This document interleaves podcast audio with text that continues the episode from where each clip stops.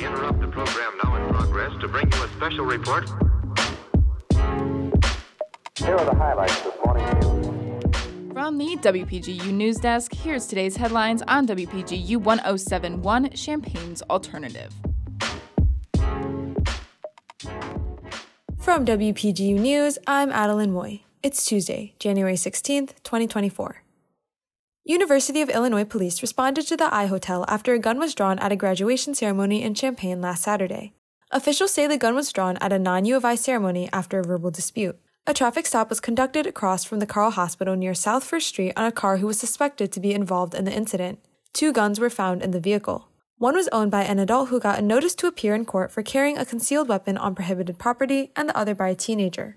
There's still no confirmation if both people were involved in the hotel incident, as the situation remains under investigation. Champaign-Skelton Park unveiled a new sculpture to honor African American arts and music history. The five hundred thousand dollars project broke ground in September and is in partnership with the Champaign County African American Heritage Trail. Construction is set to completely finish by the spring, and the area will be a place for people to gather and make music. This past Sunday, the Fighting Illini faced Northwestern and won with a score of ninety-three to fifty-two. A total of twelve out of the fourteen players on the team scored in the game and broke a new season-best record of twenty-five assists. Kendall Bostic scored her twenty-third double-double in her career with eleven points and thirteen rebounds.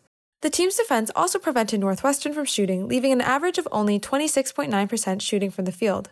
The Fighting Illini's next game is this Wednesday the seventeenth against Rutgers at six p.m. Central. Contributing reporting for this newscast was provided by Emily Huffman, Adelyn Mui, and Nick Roacho.